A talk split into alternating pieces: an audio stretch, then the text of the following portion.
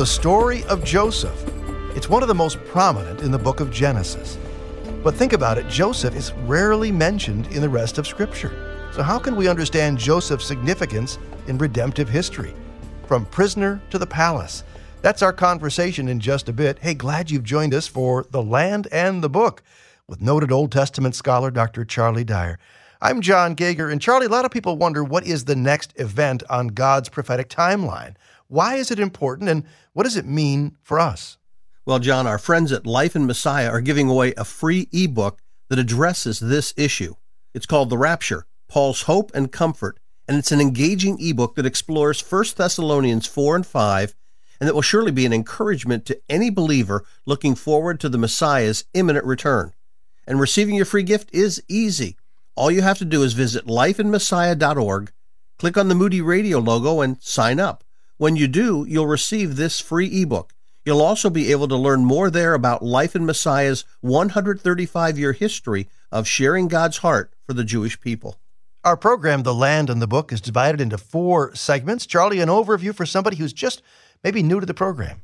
Well, in this first segment, we're going to talk about current events. What's happening in Israel that we need to know about? And then you interview a guest who shares more about the Bible or the Middle East or another part of fascinating history that's happening. Segment three is Q&A. People get to ask their questions right in on email and I'll answer their question personally to them and then on air. And then finally, the final segment's the devotional. We take people to a spot in Israel, open up God's word and share the truth of that event on the spot where it happened. With that as an overview, let's dig into our look at current events. As Israel turns from its recent conflict in Gaza to its upcoming elections, how much of an impact will the fight against Islamic Jihad have on the election itself? And what else is happening politically that could impact the outcome of the election? Well, Israelis were generally positive regarding the outcome of the conflict with Islamic Jihad. They gave good marks to the coalition led by Yair Lapid for the way they handled the situation. But that positive perception didn't apparently impact voters' thoughts on the upcoming election.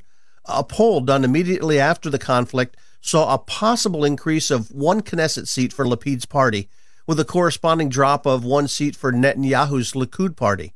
Uh, the main priority for voters, it seems, right now is the rising cost of living in Israel. In fact, 44% said a party's economic platform and plan to address rising prices will have the greatest influence on their vote.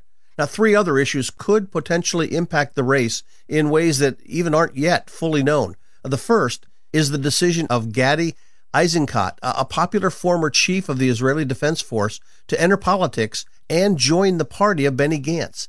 He was given the third slot on the party ticket, indicating the positive impact they hope his decision will have on their party. Uh, the party also rebranded itself. Uh, the Blue and White Party, along with their partners from New Hope, uh, led by Gideon Sa'ar, are now calling themselves the National Unity Party. Now, they hope to position themselves as a center right party that'll be able to unite a broader segment politically.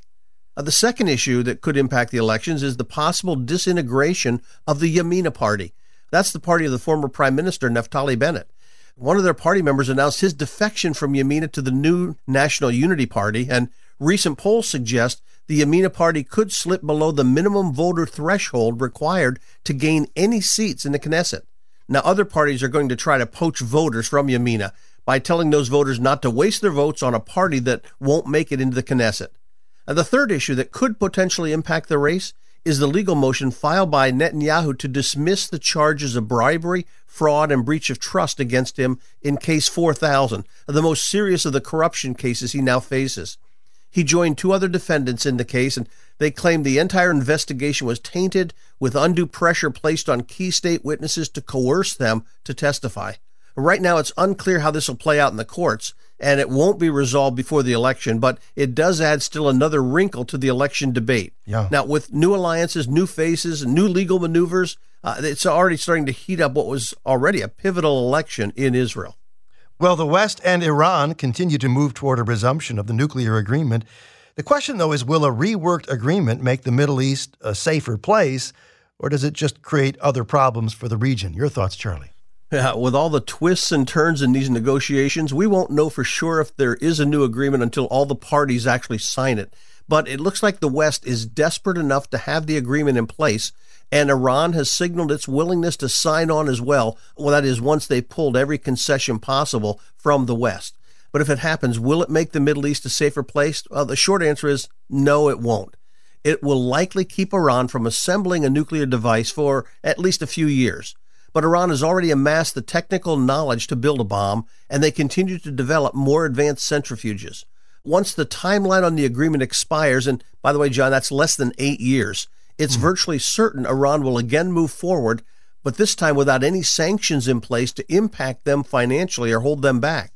And as sanctions are dropped, loosened, or ignored, Iran will work to convert its oil and gas reserves into cash to fund the political and religious goals that have guided the country for over four decades.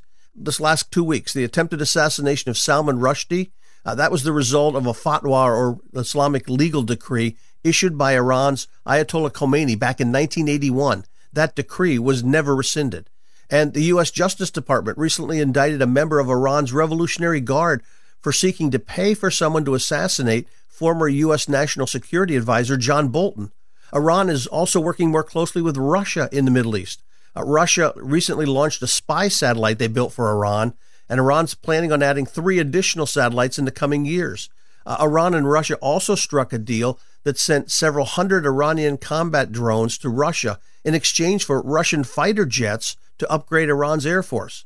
Now, Iran won't have a nuclear weapon for several years, and that's good. But its overall goals haven't changed. If anything, they appear to be more brazen in what they believe they can do because of their increasing ties with Russia and because of what they perceive to be reluctance on the part of the West to get involved.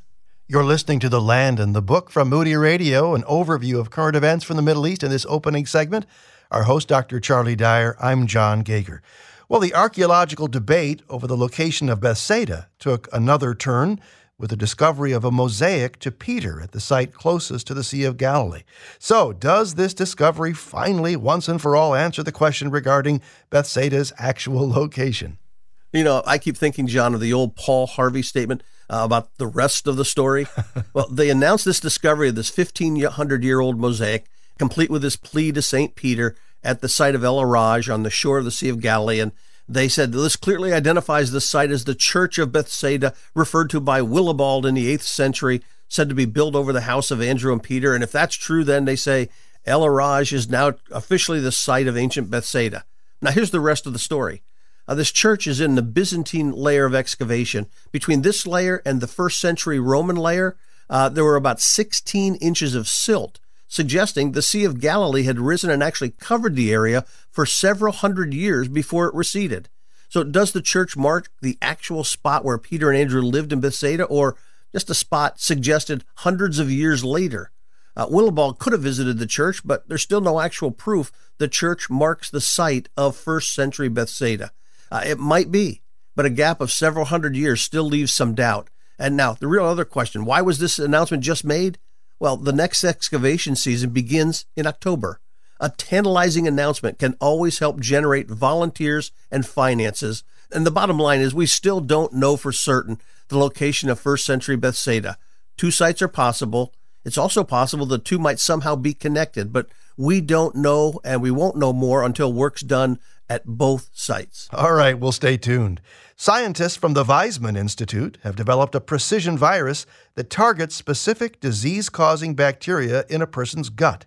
Tell us about this latest news from Amazing Israel that might help those struggling with Crohn's or ulcerative colitis.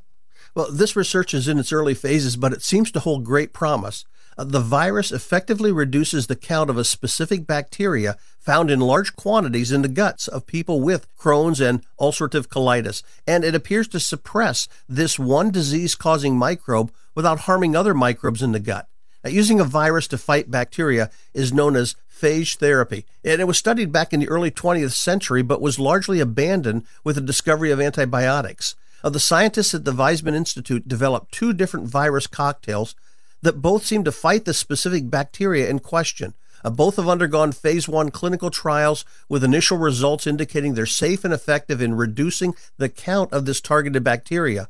Uh, they hope to develop them into drugs to treat Crohn's and ulcerative colitis, and their ultimate vision is to use this approach to develop personalized therapies for a variety of disorders, including possibly obesity, diabetes, neurodegenerative diseases, and perhaps even cancer.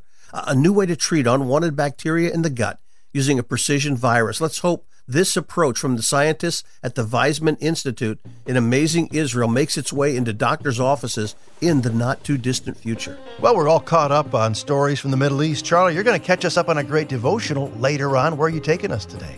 Uh, we're heading to the backside of the desert in Exodus chapter 3. Sounds good. And before that, of course, a conversation about Joseph from prisoner to prince. His life story is fascinating, and we'll dig into it deeply next on The Land and the Book.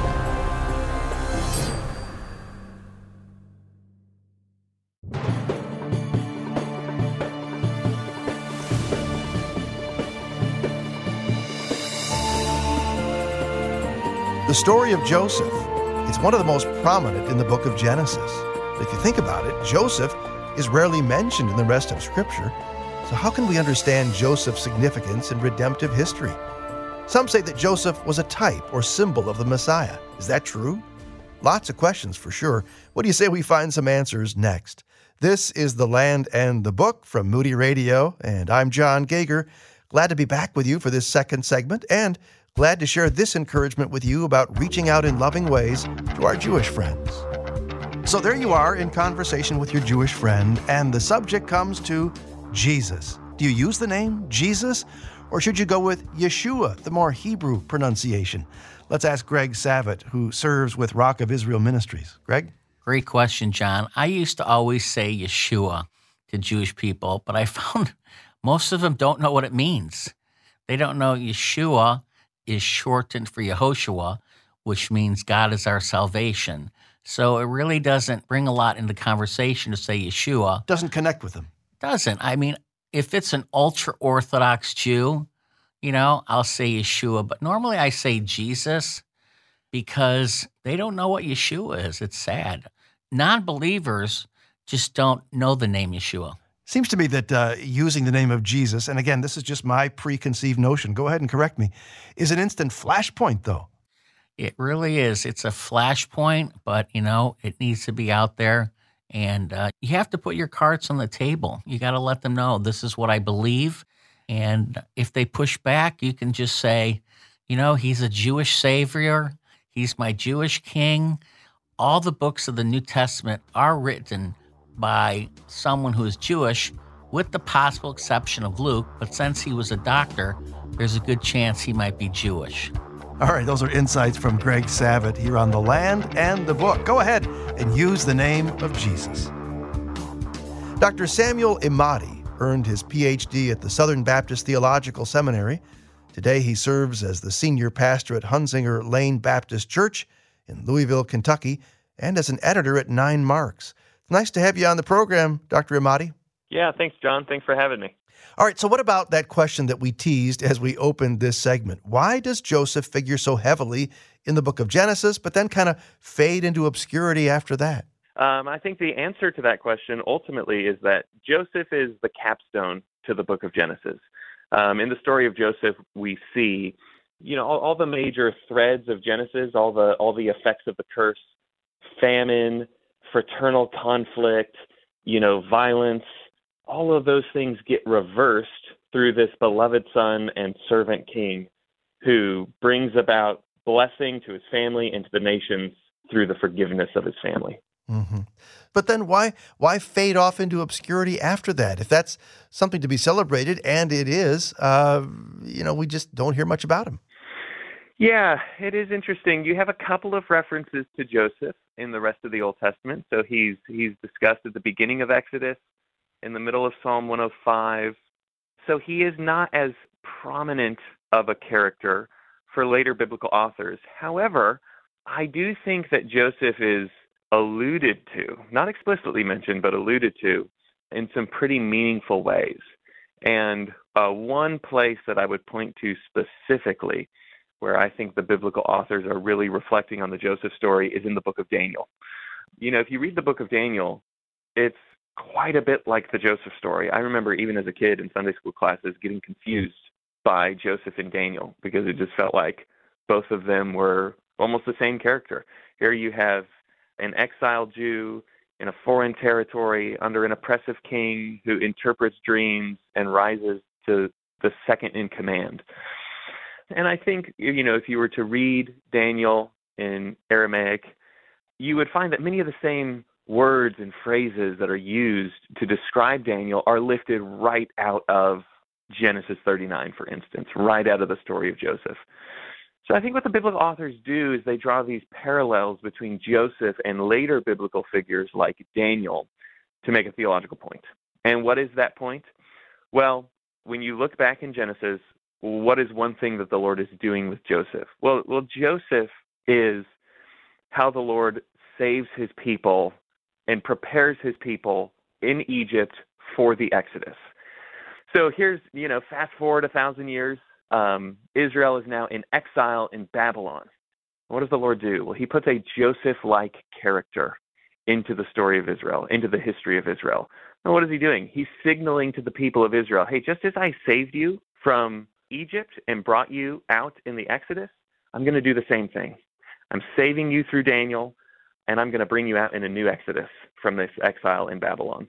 He's one of our favorite Bible heroes, but we know less about Joseph than we probably should. That's why today on The Land and the Book, we're joined by Samuel Emadi, who's written From Prisoner to Prince. I think for me personally, Sam, one of the things that I could feel better about is if somehow the Bible included some sort of a comment about Joseph's relationship with his uh, wife, Asenath, if I'm saying that right, daughter of the Pharaoh. Um, you know, here he is, raised in a good Jewish home believing in Yahweh. Uh, you know, you wonder what kind of influence he may have had on her. Where was she at spiritually? You wish you could somehow know. Yeah, yeah, I agree. You know, there are some interesting things, though, after he marries Asenath in, in Genesis 41 with the naming of his children.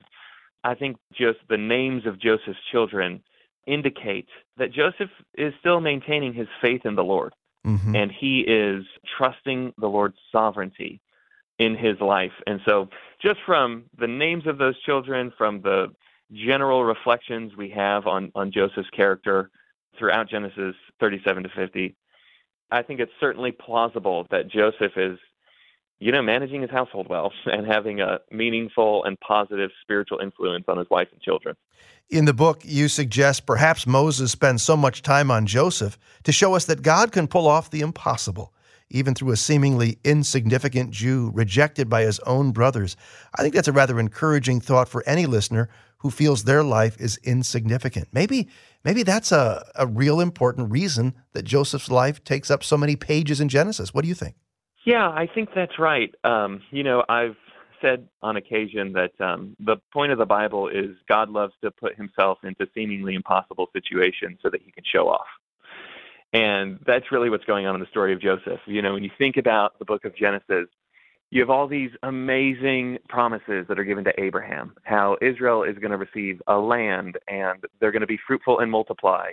And they're going to have, you know, kings are going to come from the line of Abraham and they're going to be a blessing to the nations. Well, when you go throughout Genesis, what do you find? Well, you find that the seed of Abraham is constantly in conflict with itself you have Jacob and Esau, Isaac and Ishmael. Now you have the brothers of Joseph that are in conflict with one another. And then here at the end of Genesis, you have a famine that's ravaging the people. You have Joseph, uh, you know, the only really righteous seed of Abraham at the end of the book of Genesis, but he's off in exile somewhere. But what it ultimately shows us is that the Lord is still going to fulfill his promises because he's he's sovereignly orchestrating all the events of history to bring about redemption for his people. That's really good. From prisoner to prince, the story of Joseph, our focus today on the land and the book. I'm Jon Gauger, and with me is our guest, Samuel Emadi. Uh, share a facet or two of Joseph's life that many of us maybe overlook or ignore, uh, details that help us properly see Joseph as a type of Christ. You've hinted at one already. Yeah, yeah. So obviously, the the whole scope and sequence of the Joseph story uh, reflects this pattern that we see in the Bible of glory through suffering, resurrection through death, the crown through the cross. And we've already talked about Joseph being rejected by his brothers, being a beloved son and a servant king whom the Lord uses to bring salvation to his people. Yeah, I'll just point out to uh, your listeners that you know we need to read Genesis 37 to 50 in the context of Genesis. What is Genesis about? Well, it's about these promises that are made to Abraham and mm-hmm. how the Lord is going to fulfill those promises. And how does the Lord fulfill his promises, at least in some sort of initial way to the people of Israel? Well, I would argue that we read Genesis and we see that the Lord fulfills a lot of those promises through Joseph. So consider Abraham was promised that he and his seed would be a blessing to the nations. Well, what do we find in Joseph? Well, Genesis 39, the Lord blesses Potiphar on account of Joseph. Uh, or we fast forward to when Joseph brings his family into Egypt, and we find old man Jacob blessing the house of Pharaoh, where we hmm. find the house of Israel, as it were, embodied in Jacob, blessing the house of Pharaoh. Even this promise that Israel would be fruitful and multiply. Well, that's a that's a command that's given to Adam. It's a promise that's made to Abraham. But the first time it actually happens, the first time we see Israel fruitful and multiply, is in Genesis 47:27. Under the leadership of Joseph, he settles the people of Israel in the land of Goshen, and there they are fruitful and multiply and fill the land. You know, it's the language of Genesis 1, it's the language of Genesis 12 and 15 and 17. So what we find is that Joseph is a pattern of the Messiah because we see in his life uh, someone who the Lord uses to fulfill the covenant promises for the benefits of his people. So I think Moses himself is kind of tipping his hand and showing us, hey, what you're seeing in Joseph, in the life of Joseph, is a pattern that's going to be repeated in the messianic king to come. We see Joseph referenced in Psalm 105, uh, in Acts 7, and also Revelation 11. Pick any of those, maybe your favorite of the three, and uh, show us what those references suggest to us today. Yeah, well, we can look at Acts 7. Acts 7 is Stephen's speech after he has been accused by the temple leadership in Israel of speaking against Moses and against the temple. And Stephen defends himself in Acts 7. And for many of us, it might seem a rather strange defense because what Stephen does is he just retells the history of Israel. But what Stephen is doing in retelling the history of Israel is showing these temple leaders and these religious elites in Jerusalem that they are in league with false prophets and with the opponents of the prophets in the Old Testament. And so what he does is he weaves together a story showing how the Lord sent Moses and he was rejected by the people, and then the Lord sent prophets and they were rejected by the people. And before he talks about Moses or the prophets, he talks about Joseph and how Joseph was rejected by his brothers, and yet he was the instrument that the Lord used to reconcile the family, and through that reconciliation and forgiveness, save the people of Israel from the famine. Now, when you read that in the context of Acts 7, when you see what he's doing comparing Joseph to Moses to the prophets, and what he's doing comparing the brothers of Joseph to the opponents of Moses to mm-hmm. now the religious elite in Israel, what you're seeing is Stephen saying, hey guys, there's a pattern here of rejected deliverers, and you are guilty of this pattern because yeah. you have rejected the ultimate deliverer, mm. which is Jesus Christ. That's how he ends the passage. Joseph is a type of the Messiah. He's a pattern in biblical history that points to exactly what we just saw happen with Jesus of Nazareth. You write Joseph's story is the story of the whole Bible. Why is that? You know, what we see in the story of Joseph is that major theme that we see in the Bible, uh, which is uh, the cross before the crown, glory through suffering, and that it's the death, so to speak, of the beloved Son and servant King that's ultimately the instrument that the Lord uses to redeem his people.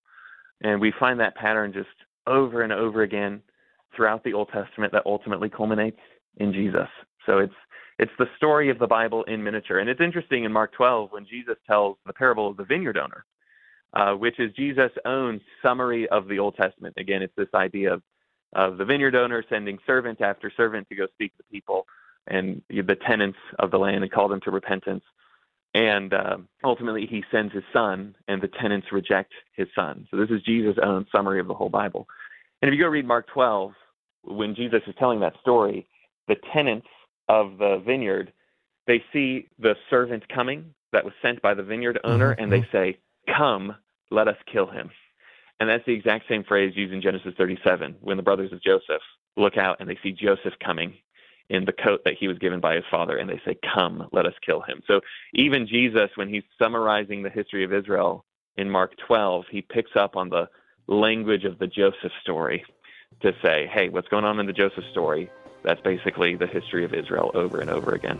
Wow. There are so many great details. And uh, you've done a brilliant job, uh, Sam, of bringing them out in your book, From Prisoner to Prince. There's a link to that uh, book at our website, thelandandthebook.org. Hey, thanks for your time today. Appreciate it, Sam. Thanks, John. Really appreciate it, brother. Up next on The Land and the Book, you know it, it's Bible Questions and Answers with Charlie Dyer. Stick around.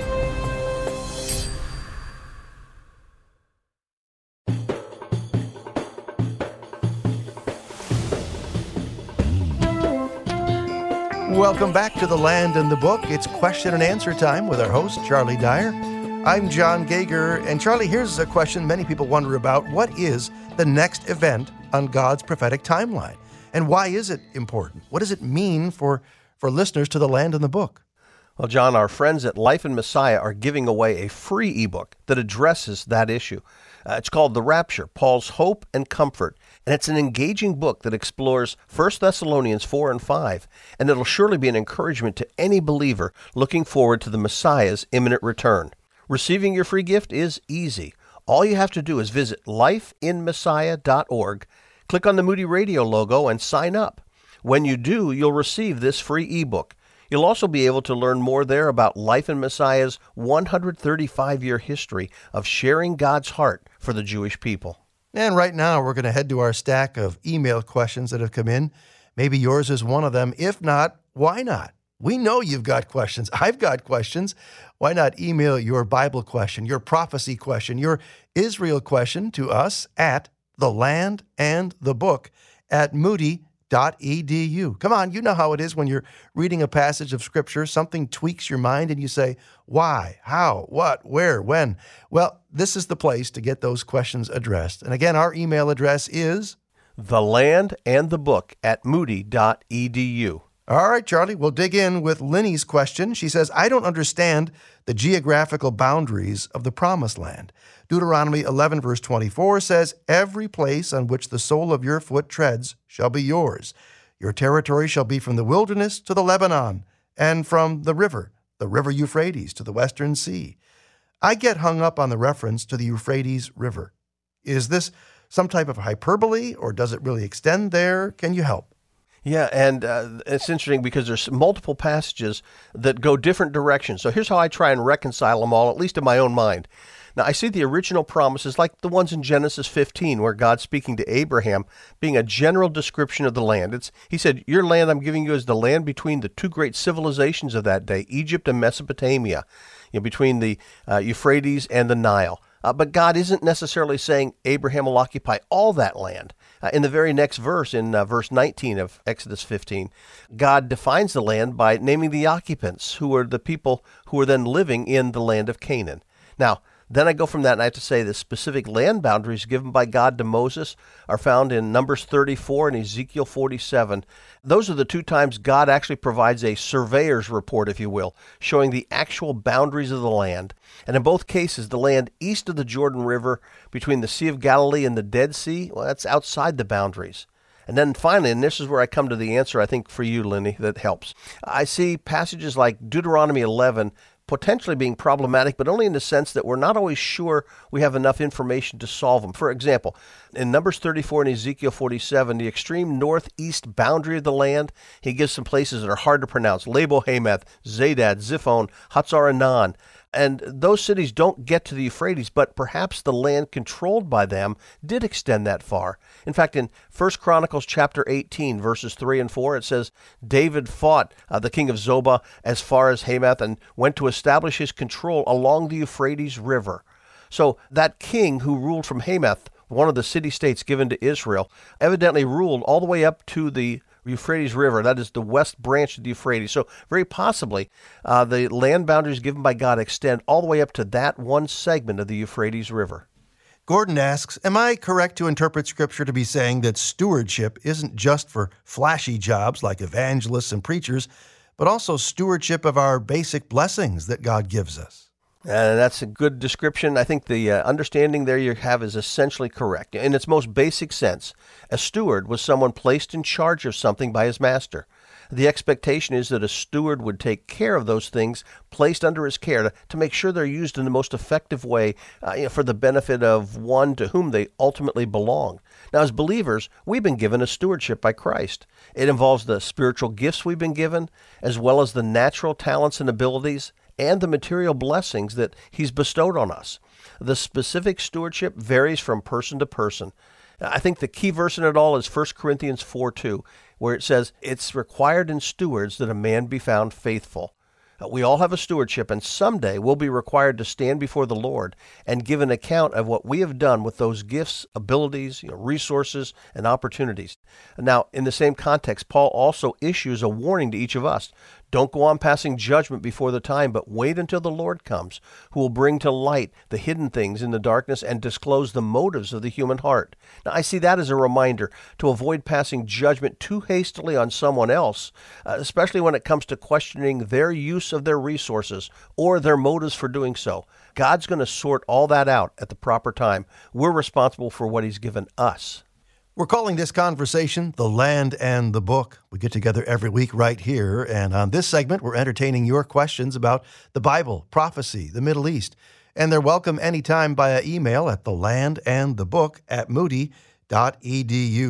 Deuteronomy 11, verse 1 says, You shall therefore love the Lord your God and keep his charge, his statutes, his rules, and his commandments always this listener wants to know what is the difference between charge, statutes, rules, and commandments? Yeah, well, the first word is actually only used here in the book of Deuteronomy, in Deuteronomy 11, uh, though it's used 77 times in the rest of the Old Testament. Now, it has the idea of a responsibility, duty, obligation, requirement. In fact, I think the final three words are actually kind of a summary of what this word means. So I don't see a huge distinction between the words, but if I were pushed to the wall to give one, I'd, I'd say something like this. Uh, that first word is the summary of all the laws and commands God set out for his people. And then the second word is specific ordinances and regulations that were decreed by God. The third word focuses on regulations governing the worship of the Lord. And uh, the final word, well, it's used in relationship to the Ten Commandments and to other specific commandments given by the Lord. But I think he's really summarizing and saying everything that God has said, you need to do. Anne says, I'm teaching a Bible study on end times prophecy this summer, and I took time out to jump to the word nations, and that word appears twice in the description of the New Jerusalem in Revelation 20 and 21. Do you have any thoughts about why the nations or people groups still have a distinction or identity at that point?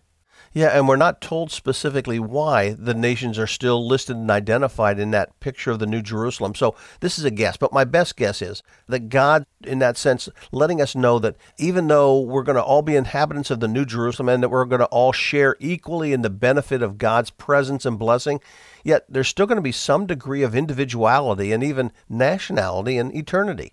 Now, I believe this is one example of how we know Israel will exist as a distinct ethnic group in eternity. They don't lose their national or ethnic identity, and apparently neither will other nationalities. However, the Bible doesn't go into great detail on the subject, so I'm not sure we can either, apart from suggesting that individuality, along with that sense of ethnic identity, appears to remain even in eternity. Robin emails us to say, It seems like in John 18, 12 through 14, there were two high priests, Annas and Caiaphas. Is this correct? If so, why two high priests. They're mentioned together again in Acts 4, verse 6. Two other questions. First, who is the high priest mentioned in Acts 5, 17, Annas or Caiaphas? And second, in Acts 23, verse 2, is this high priest Ananias the same as Annas mentioned before? Your thoughts? Yeah, you know, multiple questions, and this is I feel like the uh, fellow selling programs at a sporting event. You know, can't tell your players apart without your program. Well, the official high priest at the time of Jesus' trial and death and resurrection was Caiaphas. He served as high priest from AD 18 to 36. Annas was his father in law, and Annas had served as high priest from AD 6 to 15. But though he was no longer officially high priest, he was still held in great regard and held a lot of sway over the office. Remember, the Romans appointed and deposed high priests as they saw fit. But in the minds of the people, the high priest was high priest until the time of death. So Annas still possessed the authority of the office, even if he wasn't allowed to officially serve in that capacity. Uh, that's why I think they both appear in the connection with the trial of Jesus. Now, in Acts 5, the second question you asked, the high priest being referred to could be either Caiaphas or Annas, uh, and Luke doesn't give us the name, so we can't say for certain if it was the official high priest, that would be Caiaphas, or the older high priest, that would have been Annas. Now, I can give a better answer for that, Acts 23.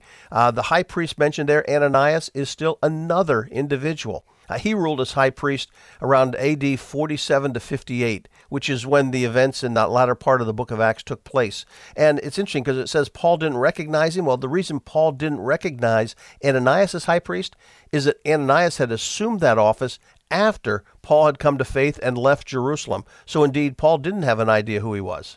Charlie, in 20 seconds, talk about the value of an interlinear translation and how easy they can be found online. I'll start by saying uh, interlinears can be found just to Google interlinear Greek English translation. and You'll find one. Uh, the value on them is that it can help you see word for word how the word order looks in Greek, and uh, it, it, gives you deeper insights into the, the actual language structure of the New Testament, which is important for Bible study. Well, coming up, Charlie's devotional right here on the land of the book. Don't go away. You're going to love it.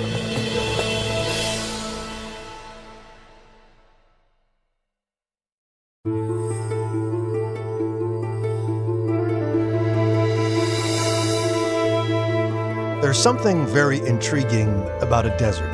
Hi, I'm Jon Gauger. This is The Land and the Book. A number of years ago, my wife and I took an anniversary trip, and we were driving through a desert in the United States. The, the wildlife, the landscape, just nothing like it. And then, of course, you think of the Bible, where uh, many uh, places are desert like.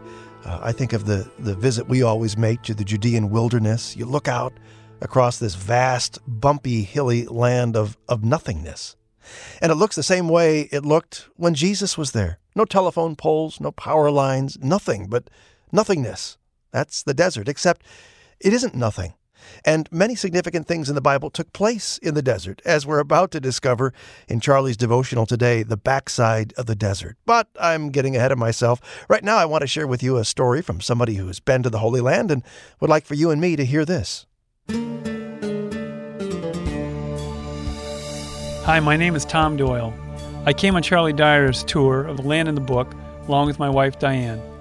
My favorite takeaway from this time was the visit to Yad Vashem, a memorial and a name, the Jewish Holocaust Museum. To me, it exemplifies the spirit of the Jewish people. They do not forget their suffering, but they are ready to forgive their enemies and make peace. They refuse to let the past hold them back but rather work tirelessly to build a future filled with hope and blessings for themselves, their children, their children's children, and all those who are willing to extend a hand of peace and fellowship. God bless Charlie Dyer for this trip, and God bless Israel. Well, a moment ago we were talking about deserts, the wilderness. And uh, Charlie, I see you've got your Bible open. Where are we going today in your devotional? Uh, we're heading to the backside of the desert. Hmm. Every so often, life provides you with one of those so called Kodak moments, you know, those times when the scene in front of you captures a majestic or poignant or funny story. One of my Kodak moments came at St. Catherine's Monastery in the Sinai Peninsula at the foot of Jebel Musa, the traditional Mount Sinai. We went into the monastery enclosure for a tour, and the guide pointed out the original burning bush. Imagine that, Jon. It's still there. Hmm. Uh, and I guess I can confirm the Bible's account because the bush he showed us was green and lush. Uh, it hadn't been consumed. But as the guide's talking about the bush, I'm, I'm looking around and I noticed the fire extinguisher sitting just below it. I guess the local fire marshal wanted to be prepared just in case the bush ever started burning again. All right. Yeah. well, we don't know if Jebel Musa is actually Mount Sinai, but it's an amazing place to remember Moses' encounter with God. It definitely fits the description of where Moses was tending his father in law's flock on the back side of the desert. Imagine that scene. The area is absolutely desolate and lonely. As he shepherded the flock, Moses was by himself. The only sound he heard was the unceasing bleating of the sheep and goats. He was constantly scanning the horizon, looking for wayward sheep or for any predators that might be lurking in the shadows. And then, off in the distance, something caught Moses' eye. At first, it seemed like nothing more than a glimmering mirage, a, a trick of nature he'd seen before. But as he moved closer, he realized this was no mirage. It was a bush fully engulfed in flame. But instead of collapsing into a pile of charred embers, this bush remained leafy green, not consumed by the blaze. On fire, yet not consumed. On fire, yet not destroyed. And that's when God announced his presence to Moses. We know the story well. And for that reason, we often hurry through the passage on our way to Moses' encounter with Pharaoh and the ten plagues of Egypt. Uh, but today, let's linger near this burning bush to listen more closely to the conversation. As God called out to Moses and announced his plans to this 80 year old shepherd, Moses suddenly felt very uneasy. He had long ago ceased being that brash prince who murdered an Egyptian for beating an Israelite slave. The intervening 40 years of isolation and solitude had undermined his self confidence, transforming that headstrong prince into a rough hewn shepherd, more at home in a sheep pen than a palace, more conversant with flocks than Pharaoh. And that's when Moses started offering his excuses, his five reasons for not wanting to follow God's command. And each of his reasons can still resonate with God's people today. Moses' first excuse was grounded in his own personal sense of inadequacy. Who am I that I should go to Pharaoh and that I should bring the sons of Israel out of Egypt? After 40 years of exile and loneliness, he felt his time had come and gone. He remembered enough about the court of Pharaoh to realize a sun darkened shepherd would be despised by Egypt's leadership. And even if he could get Pharaoh to let the Israelites go, why would anyone follow him? God responded by reminding Moses, I will be with you. Moses might be inadequate in and of himself, but he wouldn't be heading to Egypt alone. God promised to travel with him and to provide everything Moses needed. Sounds good, but Moses had another objection. If his first question was, Who am I? The second was, Who are you? Okay, Lord, suppose I do what you want. Then what happens when they ask me, who is this God who sent you? God responded by giving Moses his covenant keeping name and told him to share that with Israel. He is the eternally self existent one, the one who always was and always will be, the one who could keep his promises because he's the same yesterday, today, and forever. Moses used this opportunity to introduce them to me. But Moses hadn't yet run out of excuses. He voiced his third objection at the beginning of chapter 4. What if they do not believe me or listen? This objection seemed to rise out of a sense of insecurity on Moses' part. He needed a security blanket, something he could hold on to for support if the going got tough. God gave Moses not one, but two such supports. First, he told Moses to throw down his staff, and it became a snake. And then he instructed Moses to place his hand inside his robe, when he pulled it back out, it was leprous. And by repeating the act again, he could change his hand back to normal. Now, I find it fascinating that neither proof was ever needed to convince the Israelites. And Moses only turned his rod into a snake when confronting Pharaoh. So it almost seems like the signs were given to encourage Moses, not the children of Israel. Moses still had a few bullets left in his revolver, so he fired off his next objection. I've never been eloquent. We might rephrase this objection a little differently today. What if I choke? When the pressure comes, I might freeze up and blow it, just like I did 40 years ago. God's answer was again so appropriate. I'll provide someone to help you, Moses, your own brother Aaron, someone Moses knew, someone he could trust, and, as it turned out, someone he didn't need. Did you ever notice that once he got started, Moses was more than able to hold his own against Pharaoh and the children of Israel. Aaron was the safety net God gave to get Moses out on the high wire, but the net was never needed. The real issue was ultimately one of trust, and Moses needed to learn how to trust God. Moses had genuine concerns, and God provided gracious answers. But finally, Moses got to the heart of the matter. He simply didn't want to obey. He eventually shot off the last bullet in his gun. Lord, please send someone else to do it. That was insubordination. Everything else had been just an excuse. Lord, I just don't want to do it. And this is the only time in the passage when God got angry at Moses. So, what lessons can we carry with us down from Mount Sinai? I'd like to suggest two. First, we all struggle with fears and doubts in our walk of faith. And when they arise in your life, remember Moses. He also struggled, and God graciously provided the help he needed. God is the same yesterday, today, and forever. And that means the grace he extended to Moses is also available to you. But second, remember that there is one attitude God doesn't tolerate insubordination. It's okay to tell God you're afraid, but it's not okay to put your hands on your hips and refuse to obey. And Moses learned all that at the burning bush. I wonder how many of us would, would come away from a burning bush experience like that and have the impact that it, it made on Moses. Sometimes I think I'm so thick headed, I'm not sure it would. Well, we'd love to uh, hear from you as you listen to The Land and the Book. You can connect with us with an email at thelandandthebook at moody.edu. The Land and the Book at moody.edu. Mike writes, This is by far our favorite program on Moody Radio. We have listened from the very first program and are always blessed by it. Hey, thanks for that shout out, Mike. Love to hear from you. You can email us anytime at the land and the book at moody.edu. The land and the book at moody.edu. You know, this program really takes a team. And that team includes, of course, our host, Charlie Dyer, Dan Anderson putting it all together, and I'm Jon Gauger. The Land and the Book is a production of Moody Radio, a ministry of Moody Bible Institute.